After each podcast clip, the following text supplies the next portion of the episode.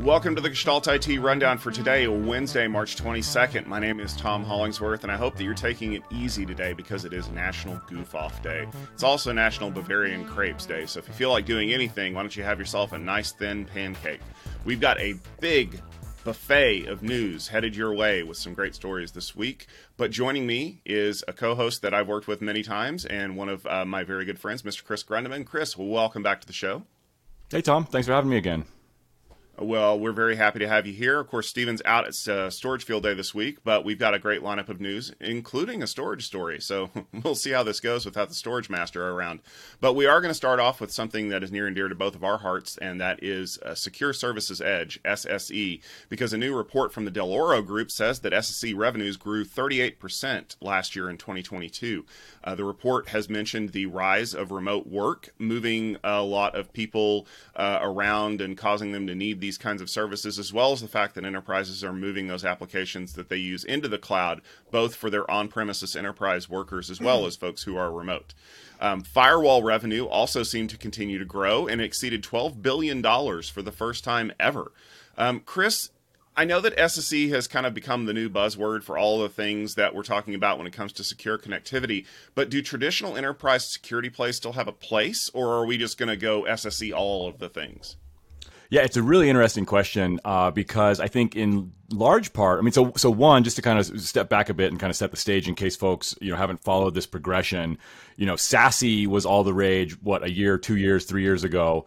Uh, SSE has kind of come out of that. SSE is essentially the same thing as SASE without the SD WAN. So it's just the security stuff. Um, they're kind of bypassing the network security convergence uh, potential issues there, I think, and just delivering uh, secure cloud based applications um, through cloud delivered network security. Uh, it also covers users' access to those applications, right? So really, we're talking about a combination of CASB, SWG, and ZTNA. Sometimes there's a firewall thrown in there. Uh, the definition's a little loose still, I think. Um, and I think the the big thing there though is this really is cloud delivered network security, but typically it's specific to cloud-based applications. So obviously there's a huge role for this to play in all of our organizations now and into the future. But I think you know with edge applications on the rise and on-premises equipment still a thing, uh, there is a need for traditional security as well. Uh, also, there's a bit of a gap here where you know I see a lot of the security market moving to detection and response type services, right? Essentially, outsourcing a bit of the um, you know digital you know uh, incident response and digital forensics services to somebody who's really expert and specialized in that. And you don't see those kind of services at least yet bundled with sse and so there may be a gap there. Um, at GigaOM, we actually cover the space in a, we call it SSA, slightly different acronym, slightly different, um, just to be more encompassing, and we include uh, EDR, NDR, XDR in that mix. Um, so you know, I, I, think again, you know, to answer your question, traditional security still has a place, and SSE is definitely a, a big um, growth area. Um, you know, also in the report, the top three SSE vendors have 58% of the market by revenue in 2022. That's Cisco, Broadcom slash Symantec, uh, and Zscaler. Um, which is interesting on the GigaOM report for SSA, which again is looking at a little bit different factors and only looking at technology, not revenue. Uh, we've got Cato Networks, Palo Alto Networks, Versa Networks, and Zscaler as as the four leaders in the space. So um, interesting that you know that that doesn't the, the revenue share doesn't quite line up with um, at least the GigaOM analysis from the technology perspective. So uh, I think this is an exciting space to watch, and we'll continue to see more growth uh, as the year progresses. Nutanix CIO Wendy Pfeiffer has announced that she is leaving. The news comes as Nutanix is wrapping up an internal probe around improper software use. The SEC notified the company that they were deficient in filing a new 10Q, as required by law, which is apparently being held up by this investigation. Per reports, the software being misused was only supposed to carry an evaluation license, but was instead used for interoperability testing and proof of concept deployments. That extra incurred expense is the reason for the delayed 10Q. Tom, what could happen here if this doesn't get resolved? Well, the ultimate thing that could happen is that Nutanix's stock could be delisted from the stock exchange, which is nothing that anybody wants. And that will actually take a long time because Nutanix has 60 days to file their 10Q, and even if they don't file their 10Q, they get to appeal and all this other crazy stuff. You know how the legal system works. We'll probably be doing a story about this in three years anyway. There's a couple of very interesting moving parts here. The first is this idea that there was some improper software usage going on. Now, you know, they're dancing around who it was. We don't know for sure, but when you look at the fact that they were doing something with an evaluation license that somehow accidentally got pushed into production and then might have been used in some POCs, there's not a whole lot of software that runs on the Nutanix stack that is not customer licensed that isn't already owned by Nutanix. I'll leave you to fill in the blanks of what it could possibly be. But this is one of those little gotcha moments that a lot of people don't really think about when they do stuff like this. Like I was telling a story yesterday about how I, when I worked for IBM, we used Lotus Smart Suite everywhere because, well, IBM owned Lotus. And so they were going to use it back in, you know, 2000, 2001. But as soon as I left from deploying laptops, the Microsoft Office 2000 CD popped up out of somebody's desk and was installed. I don't know if they had licenses for it, but I guarantee you that if Microsoft showed up on site and did an audit, they would probably find that they needed a few more licenses. How does that impact a publicly traded company? Well, if you have an expense that you haven't recognized in your accounting, that's a problem because that materially impacts the bottom line. And remember the word materially. Like one of the things we talk about all the time on the rundown is, oh, terms of the acquisition were not announced. That's a fancy way of saying they got it so cheap that we don't have to report how much we paid for it. Anytime you see a number attached to an acquisition, that means that it hit a threshold that where they were legally required to tell you what they were paying for it. It's like, um, you know, if you and your spouse or partner have an agreement that um, you're, you, you know, anything over 50 bucks, you have to tell the other person what you're spending it on, but anything under 50 bucks, you don't you know that you know, are you going to buy a whole bunch of stuff that's $51 or $49 that kind of thing. I think what happened here is that this investigation is going to be a lot bigger than most people have expected and the problem is is that somebody has to take the fall for it for lack of a better term. And a lot of people were kind of like huh? Why is the cio suddenly leaving I think that what happened is is that Wendy decided that this is probably the time to get out before things started going sideways. And yes, the CIO kind of is the head of operations for the company when you think about it. You know, you've got the CISO, the CTO, the CEO, the you know OMG, EIEIO, whatever it is. The CIO kind of ultimately leads that top of the operations chain. So yes, the buck did stop at her desk which is now empty. And Nutanix is being very tight lipped about who will replace her and, and what's going to be happening going forward. I think they're kind of busy focused on this investigation because when it comes to these kinds of things, you really want to make sure that you get every penny accounted for. Because if you file a, a 10Q that needs to be amended later, that causes your stock price to go down. So, as a reminder to anybody out there who's currently using improperly licensed software on your corporate laptop, um, remember that if your company has a stock ticker, you could be causing them to have to file late reports and cause the stock price to go down if the problem's big enough. So just don't do it.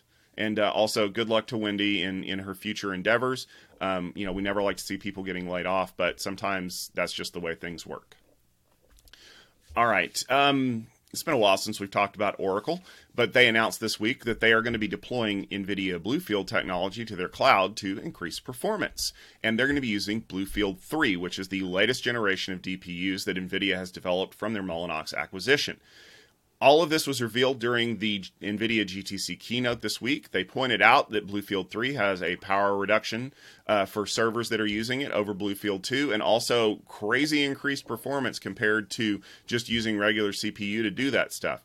Um, a lot of this comes from the fact that Bluefield, of course, is a DPU. Uh, they call them a smart NIC. Um, that helps you kind of offload workloads from the main CPU and things like that. There was also an industry report that came out this week that said that DPU and smart NICs in the market are supposed to grow uh, at least 30% this year. Now, Chris, I know this is a technology you're pretty familiar with. Is this good news for Oracle Cloud customers? Is this kind of a field test for Bluefield 3? Yeah, I mean, so I think yes to both questions. Uh, this is very interesting. Um, you know, as you said, these DPUs are, are, really what you know other people call smart NICs in some cases. it's a processor enhanced network interface card, right? And and as you mentioned, the whole point is to offload functions from the host CPU or GPU system, whatever's going on in, in the core of the servers. And you know, one of the big questions around DPUs, up to and including now, is yeah, that's cool, but what's it good for? Uh, I think we're starting to answer that question quite a bit, and I think that's why the you know Dell'Oro Group is forecasting that SmartNIC revenue will grow by 30% this year, um, while traditional NIC revenue is only going to see single-digit growth. And the Bluefield 3, uh, NVIDIA's third generation DPU, is pretty impressive. Uh, there's 22 billion transistors, uh, which is just a fun number. Uh, it's double the Bluefield 2, the last generation, which had about 7 billion. It's a system on a chip device. Uh, it's got 400 gigabits per second of bandwidth, where the Gen 2 was at 200 gigabits per second. It's PCI, PCIe Gen 5. Um, and the way they get those 22 billion transistors is through 16 ARM A87 cores. Uh, so really, really cool. It's also got accelerators specifically in it for software-defined storage, for networking, for security, for streaming, uh, and for line rate TLS and IPsec crypt- cryptography. So you know, a ton of power packed into you know a, a package of a NIC. And, and, as I said, right, one of the things with DPU so far has been figuring out, okay, great, how do we use all of that? I think uh, we can trust OCI, Oracle Cloud Infrastructure team, to probably have some software built around that or to build software around that to provide advantage to their customers from using them. Um, outside of OCI, we're seeing uh, VMware's Project Monterey, which is providing this enterprise friendly software layer using vSphere that can support third party applications that we think will take advantage of SmartNICs um, the other thing that's really driving this growth number, I think, uh, that we're projecting for SmartNICs over this year is increased interest in edge deployments, where you can see that you know using a SmartNIC in a server at an edge location could definitely boost the performance of that server itself. So I think it's going to be an interesting year as we see if these numbers hold true, and if we really see SmartNIC revenue, DPU revenue, uh, increase by this you know big number of thirty percent this year. Uh, and also, you know, outside of just the SmartNICs, I think for OCI specifically, it'll be interesting to see how they leverage these new Bluefield 3 uh, DPUs in their system and how that kind of plays out for their customers. I, like I said, I think they're going to do a good job with it, but it's all in the in the software. I think at this point. If it feels like your hard disk drive doesn't last as long as it used to, you are not alone. According to a report from Secure Data Recovery, modern hard drives aren't lasting nearly as long as the ones made just eight years ago. That's uh, depressing. The test covered all the failed drives they received in 2022. 80% of those drives came from Western Digital and Seagate and lasted, on average, 34 months before failure. The biggest issue, according to Secure Data Recovery, is the use of shingled magnetic recording, or SMR. Tom, how can drives made in the last couple of years be less reliable? And is this a signal that we all need to go to flash memory only? Well, it's funny that you say that. Let me uh, let me go to my nuclear powered fridge that's lined with lead and uh, get a beer and sit down and tell you a few stories. Uh, this is something that we've been seeing for a long time. That we feel like that even though we're making all of these advances with um, power consumption and uh, you know access speed and and all this other stuff that it feels like things aren't lasting nearly as long as they used to. And it is true.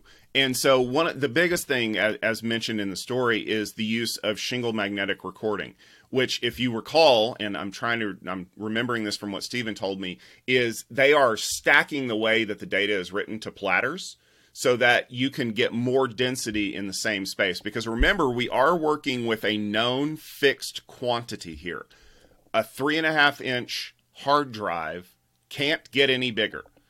And we've seen, like, uh, we did a story on the rundown just a few weeks ago where we talked about the fact that someone finally figured out how to get two heads to write on a platter at the same time and basically kind of cut the drive in half. And instead of having one 20 terabyte drive, you have two 10 terabyte drives that you can address, but it's in the same package. The problem is that you're going to have to start getting creative with the way that you do this. And, and SMR is one of the ways that the industry figured out how to do it. And with the increase in read write speeds um, that are afforded by the things that they're doing with their controllers, effectively what they've done is fake us out.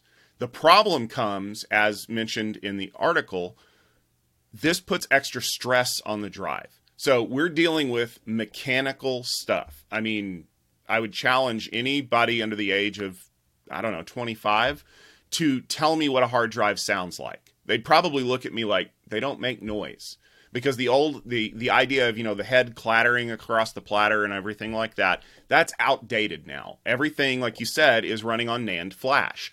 But the problem is is that the the capacities still aren't there.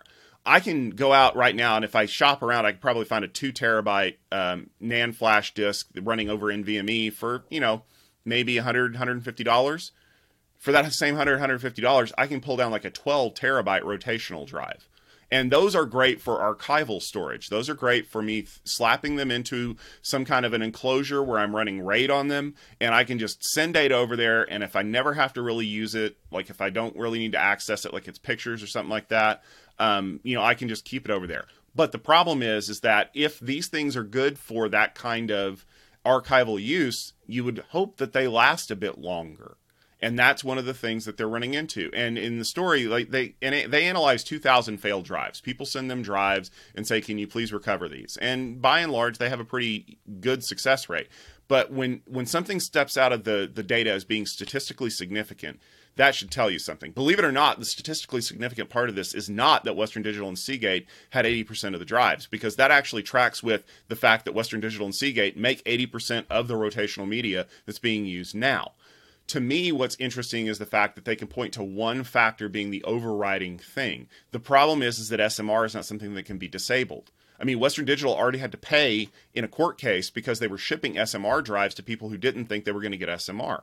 And also, I thought it was kind of amusing that uh, 34 months was the the average time. Uh, you may be thinking to yourself, if you do some quick math, you're like, well, that's just a couple of months under three years. You want to know why most devices have a warranty that's the specific period that it is? Is because they've done the math and they know roughly how long that device is going to last. And so the warranty period covers that device's useful life. So is the warranty on these drives two years? Oh, good. You can you. It's bad. You won't be able to get it replaced. Is it three years? Well, on average, you're probably going to get that drive replaced with another one that's going to last about three more years. But I don't know. I I I, I agree with you. I think we're probably going to need to get to a point where we're going to be um, using more NAND flash in our local devices. I mean, NAND flash does expire also as well after about 10 years when the electrical charges disappear from the NAND cells. But the other thing you have to consider is where, if we're all using NAND flash and we're saving everything to the cloud, we're saving everything to these massive storage centers, how are they going to be storing that data? I'll give you a hint it's not on flash. This is still going to be a problem for us, even if we're not the ones having to deal with it you know companies like Amazon, Oracle, uh, you know Shutterstock, whoever, they're going to be buying these devices. They're going to have to be the ones who are encouraging folks like Western Digital and Seagate to kind of fix their SMR problems. Yeah, and it's interesting. I, you know, I don't know, right? Because the folks I talk to, when they're buying, you know, spinning rust, as as some people affectionately call these drives now, uh, they're doing it because they're cheaper right? And so, you know, as anything, there's going to be a cost, cost benefit analysis here. That if okay, if I need to replace these every 34 months, you know, what am I willing to pay? And if, if really what I'm trying to do is drive the price down, maybe that's a sacrifice I'm willing to make is to have a few less months of uh, of useful service. I don't know. Um, speaking of useful service, we already talked a little bit about NVIDIA's GTC. Uh, it's happening this week. There's lots of new hardware coming out. Uh, there's the H100 card optimized for large language models. There's screaming fast GPUs for laptops and workstations. Uh, NVIDIA seems to have something new for everyone here. We've already referenced the announcement around Bluefield 3, as I mentioned, uh, but NVIDIA has also announced a new supercompute cluster with DGX Cloud that you can totally rent for $37,000 a month. That's, uh, you know, same price as your mortgage, right, Tom? Oh, yeah, totally. Um, so this is really interesting, right? I mean, I think this year NVIDIA's GTC seemed to be happening right on the crest of a wave around, you know, GPT and large language models. It seems that AI is in everyone's minds now, right? We've, we've talked about it for a long time in technology circles and in analyst circles, but it feels like it's really kind of grabbed the zeitgeist of the general population now. Uh, so yeah, I don't know. Is, is GTC going to be more exciting this year because uh, of all the buzz around the you know the things that their tools are used to build? Well, I think what we're going to have to do is we're going to have to take a, a, hard look and kind of push out the the marketing aspect of it, which is you know, one of the things that I love to do. We referenced last week in the rundown the fact that that Microsoft came out and announced that ChatGPT is kind of powered by these NVIDIA cards, and they were talking about how awesome it was and everything like that. But look at what NVIDIA is offering at GTC. Are they offering these huge honking dragster GPUs that will, you know, do crunch data models, all this other stuff? Well, yeah, of course they are. I mean, that's it's like if they announced the new Corvette and it did it wasn't a little bit faster and a, and a little bit sleeker and a little bit le- more comf- uh, less comfortable. Um, yeah, you kind of expect that. But what was actually shocking to me was the fact that they're kind of shrinking some of the stuff down. I mean, when you look at the H100, uh, which one of the uh, the news sites affectionately called it just two A100s welded together. Um, but also the uh, Ada Lovelace for laptops and for small form factor machines. What AI, what the NVIDIA has realized with AI and and folks that use things like Stable Diffusion and all that other stuff is having a massive supercompute cluster to do this is a luxury. Most people do not need to do this kind of processing across this massive window of, of data sets. I mean, what, there was a quote that I heard from somebody in the last couple of weeks. It costs Microsoft something, or OpenAI technically, something on the order of like $170 million to run the model for GPT. So they, they don't want to do it very often. But when I'm doing something on a very, very small scale, like maybe I'm indexing all the things on my machine or something like that, I, I don't I don't need a GPU that requires its own you know generator out back. Like I just need something that's big enough to run against the model that I have or that I need to build. I mean, the the cat pics on stable diffusion don't don't need you know like a, a, a whopper sized uh, supercompute cluster, and so I think that that Nvidia realizes that the only way that they're going to be able to sell this outside of the big companies is to offer something that is reasonably priced for what I want to do with it. And remember, reasonably priced does not mean cheap. Um, although I will say that one of the other things that a lot of people have commented on is that Nvidia looked like they were headed to a very hard decision point of the crypto market kind of the bottom has completely fallen out of it all the way down to the bottom of a bottomless pit and so people are not paying you know four or five six hundred percent over retail value for these cards now so how's NVIDIA going to keep the pricing high on them? Okay, well, we're going to throw in a whole bunch of extra features that a few people need. So I, I part of me wants to say that that at least they're kind of considering the fact that they're the the top 10 AI users in the world are not always going to be Nvidia customers. But I think that the other part of this whole discussion is do I really want to buy a brand new card that has all of these features that I may not possibly be able to take advantage of unless I'm some kind of an AI developer? I, I don't know where that ends. But you know, then we look at the other announcements, like we've already talked about Bluefield Three. That's something that's super exciting to me, and it kind of it almost got a footnote. Hey, we're in Bluefield Three is is in production and shipping. We're going to use it on Oracle. Did we mention about this ray tracing thing that we're talking about? Like, like I don't know. I, that's been the thing for me is like if you're using GPUs to do all of these other workload things how do you divorce that from the higher frame rate Call of Duty players? I, I don't have an answer for that. I wish I did. Yeah, it's interesting. It, reminds me also of you know some of the uses of some of these ASICs and things, you know, GPUs for the crypto mining and how that kind of drove up the prices to the point where you know gamers couldn't you know even find or buy these these GPUs, and then of course they they start to wear out and people start selling them, and you get them on you know kind of the gray market afterwards. Um, and I wonder if you know the similar dynamics are you know pushing and pulling uh, between you know the, the, the gaming world and and the business world, the AI world, uh, how that will all kind of coalesce.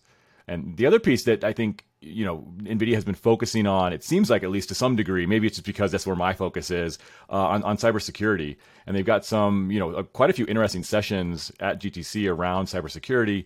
Uh, one of them is something that I haven't quite looked into too much yet, but I'm really interested in, which is this NVIDIA Morpheus, uh, an open application framework for cybersecurity developers to use AI-based uh, cybersecurity solutions uh, in in the applications they're building. So, as I said, I don't know too much about it yet, uh, but super interesting. I think there is this kind of constant arms race going on uh, in the cybersecurity world, where as AI gets more sophisticated, we see more and more threat actors starting to use AI on on the attacks they're doing uh, and the way they're planning attacks and the way they're obfuscating attacks. And so, you know, seeing these advances uh, from the NVIDIA side, where they're using you know their technology to kind of enhance what we can do with AI-based cybersecurity defense mechanisms uh, is is pretty um, uh, reassuring, I guess.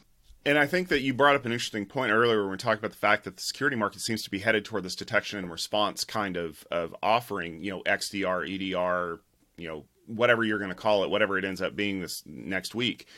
That heavily relies on these kinds of AI machine learning models to look at anomalies and provide context around them um, I, you know, I had a, a, conversation with a company that's doing some, you know, security type related things uh, yesterday, as a matter of fact. And one of the things that they were talking about was the fact that you can do pattern matching all day long, but it doesn't take much to provide a way to escape that. I mean, think about something like a social security number. If I'm just scanning for three digits, dash two digits, dash four digits in a in a system, all I have to do is change the way that those digits are represented However, if there's an AI model that can look at it and tell me, okay, well, I noticed that there's these nine digits that are around a name and provided in a context that makes me think that this is PII, so you should probably be worried about this being stored in a document that's in a public S3 bucket. Like that's the kind of thing that AI provides value for.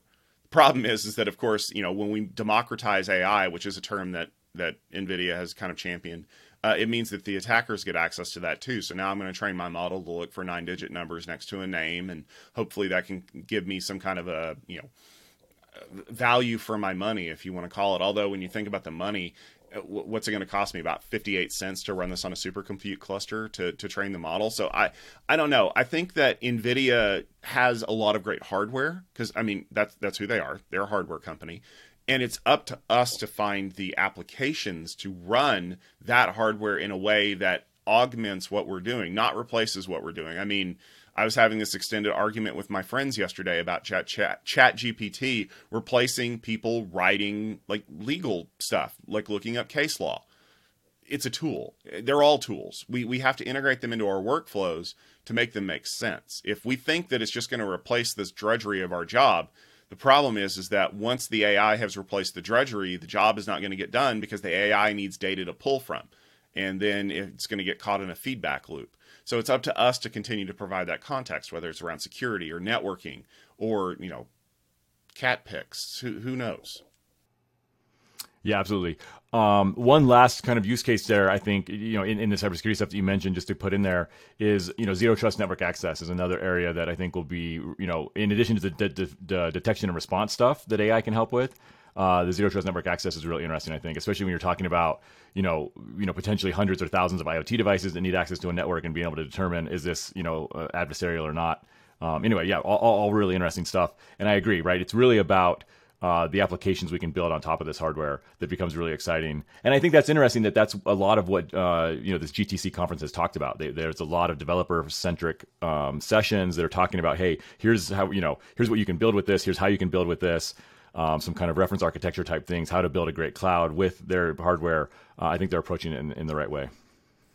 Well, the good news is is that AI isn't going to replace everything just yet because the level of snark that we include in the rundown each week still requires a little bit of a human touch. Um, we do have some exciting events coming up in the weeks ahead that we definitely don't want you to miss.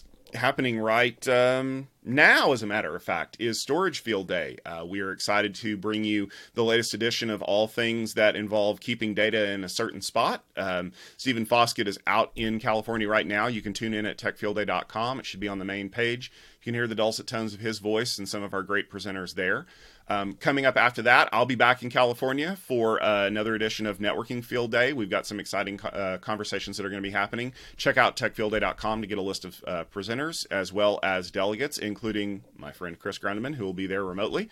And then uh, join, right after that, just a couple weeks later, we're going to be traveling to sunny Las Vegas hopefully not blisteringly hot Las Vegas, for um, Networking Field Day experience at Aruba Atmosphere. They've got a bunch of big announcements that are going to be coming out. We're going to bring uh, bring in a group of delegates to kind of talk about those. Um, probably going to have some great sessions happening. Uh, just make sure you check out techfieldday.com for more information, um, including a list of who will be presenting and when. But uh, Chris, where can people go to check out some of the cool stuff that you're working on if they want to learn more about things that make yeah. your tech tick? The the best place uh, on Twitter is at Chris Grundemann. You can also find me on LinkedIn and on the web, chrisgrundemann.com. Uh, and reports I was referencing can be found at gigaom.com. All right. And if you want to check out stuff that we do, remember that you can always check back in with us Wednesday at 12:30 Eastern for the latest edition of the Rundown. We are always uh, looking for great news stories to to uh, bring to you. Also, if you want to check us out in a podcast form because you want to listen to us while you run or walk or you're on the elliptical training your AI model to lose those pounds, um, make sure you subscribe to us in your favorite podcast application of choice. Just search for the Gestalt IT Rundown. Uh, we'll be back next Wednesday with more great content. Uh, we'll be scouring the internet for stories that were not written by AI, like good old fashioned uh, humans that passed 12th grade English. But until then, for myself, Tom Hollingsworth, for Stephen Foskett, and for Chris Grundemann joining us today, thank you very much for tuning in. We hope you have a wonderful day, an amazing week, and we will see you soon.